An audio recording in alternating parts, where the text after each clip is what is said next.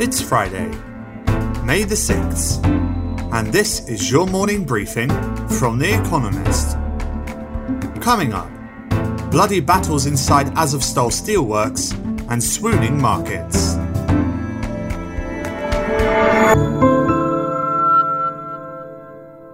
First, the world in brief.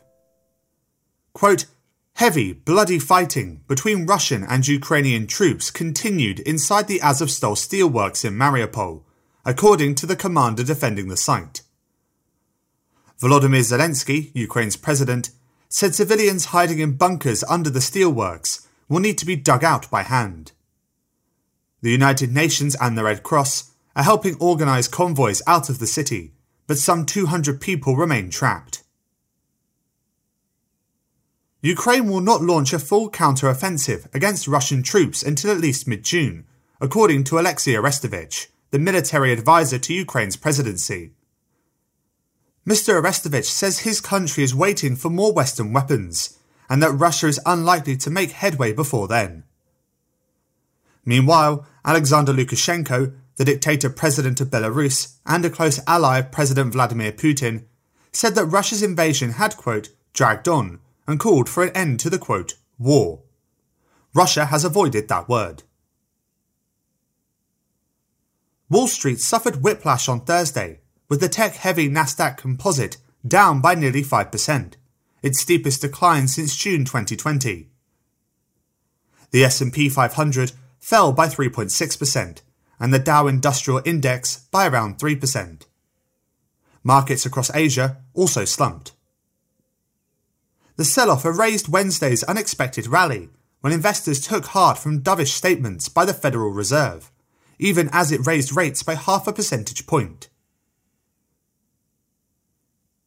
Early results in local elections in England suggested that the ruling Conservatives had lost ground to opposition parties. The Tories have been damaged at the national level by scandal, including accusations that Boris Johnson, the Prime Minister, broke COVID lockdown rules to party and a cost of living crisis. So far, the main beneficiary seems to be the Liberal Democrats, rather than Labour, the official opposition. The COVID 19 pandemic led to nearly 15 million excess deaths between 2020 and 2021, according to new estimates from the World Health Organization. Countries have officially reported just 5.4 million deaths directly attributed to COVID 19. The WHO reckons around a third of deaths were in India, whose government has questioned the claims. The Economist's own model projects there were about 18 million excess deaths caused by COVID 19 in the same period. Suspected terrorists killed three people and injured several more in the Israeli town of Elad. Two people, possibly wielding knives and an axe, attacked passers by in a park, local media reported. If confirmed as a terror incident, it could be the latest in a recent wave of attacks perpetrated by Palestinians and Israeli Arabs within the Jewish state. The Bank of England raised interest rates to 1% on Thursday, the highest level since 2009, and warned that Britain's economy is headed for a contraction. It also predicted that inflation will reach 10% by the end of this year. It blamed the rise partly on the war in Ukraine, which has jacked up energy and food prices, prompting some people to reduce spending. And fact of the day two thirds. The share of 10 year old boys in the Middle East and North Africa who cannot read a simple story, compared with more than half of girls, according to the World Bank.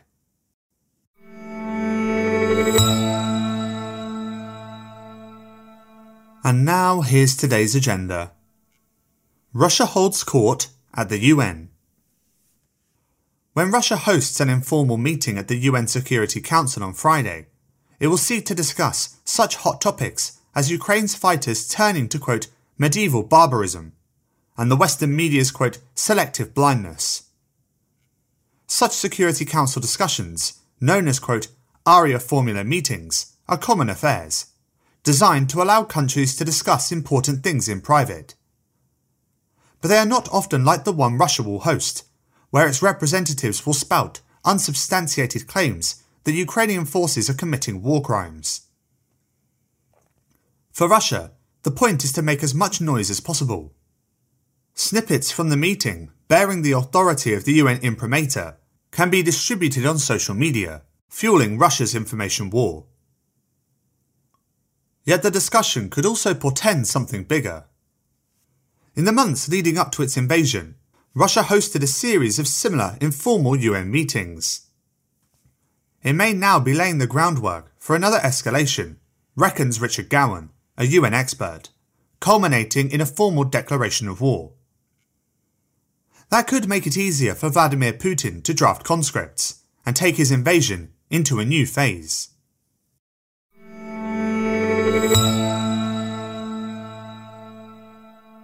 Odessa stands defiant. Russia might have hoped that Odessa would be the weak link in Ukraine's defences. Russian is the lingua franca in this diverse port city. For most of Odessa's residents, Russia's history and culture are an integral part of this former jewel in the Russian Empire. Yet the invaders have been met with defiance. Most Odessans consider the war a personal betrayal. Quote, Russian soldiers and officers must see that this is not a military operation, but a cynical, murderous occupational war of punishment, with all the signs of fascism and Nazism, says Gennady Trukhanov, the mayor. Odessa has started to come back to life after the initial shock of war. Nonetheless, the port, which funnels Ukraine's grain to the world, is blockaded by the Russian Navy, and Odessans know that Russia still yearns to capture the city, preferably intact. Russian ships have now disappeared from the horizon after the sinking of the Moskva, the flagship of the Black Sea Fleet. But the respite could be temporary.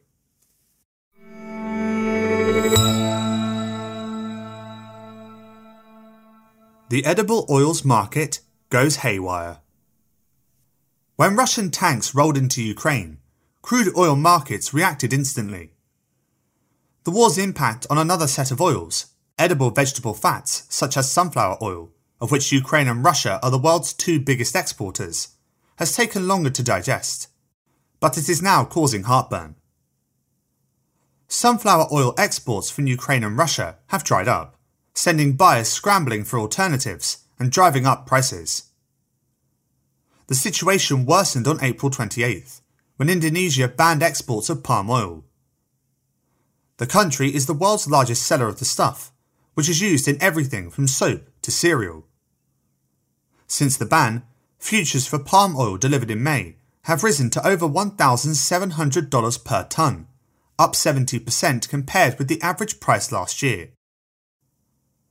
Such soaring prices add to inflationary pressures on consumer goods manufacturers.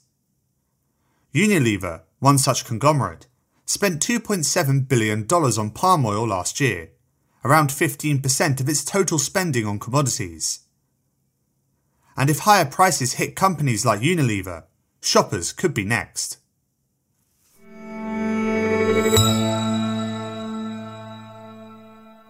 New rules for workplace spying. As workers shifted from offices to homes during the pandemic, employers became addicted to spying on them. Demand for monitoring software rocketed, granting employers the ability to track keystrokes, access microphones, record video of users' screens, and periodically snap photos through webcams. Although many workers have returned to the office, many jobs have gone hybrid, the monitoring tools have remained. Now, politicians are paying attention.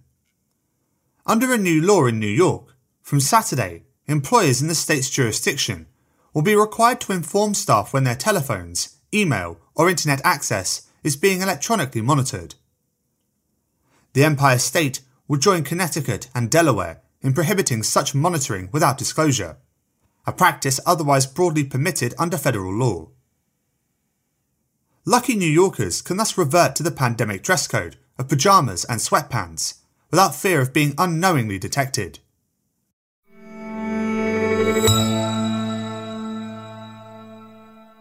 Lebanon's currency of corruption.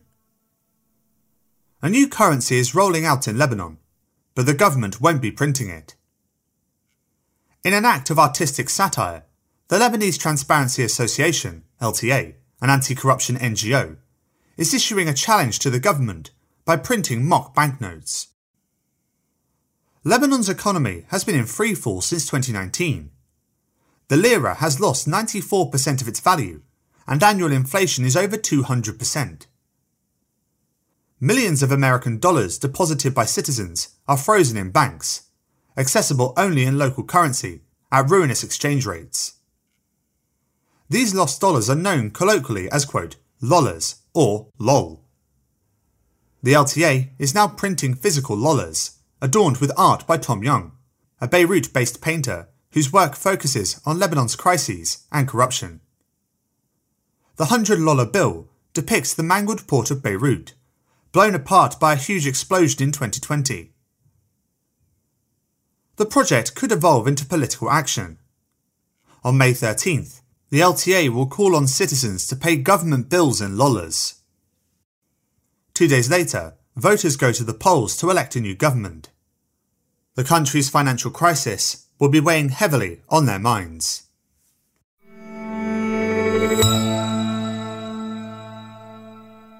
Daily Quiz Our baristas will serve you a new question each day. On Friday, your challenge is to give all five answers and tell us the connecting theme.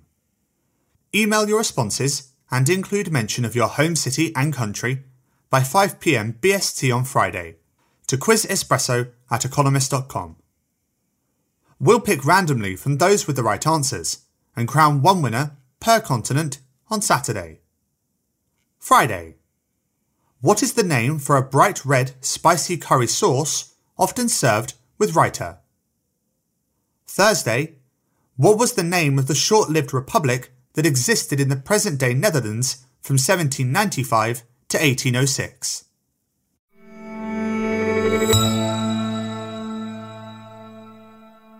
Finally, here's the quote of the day from Maria Montessori, who died on this day in 1952.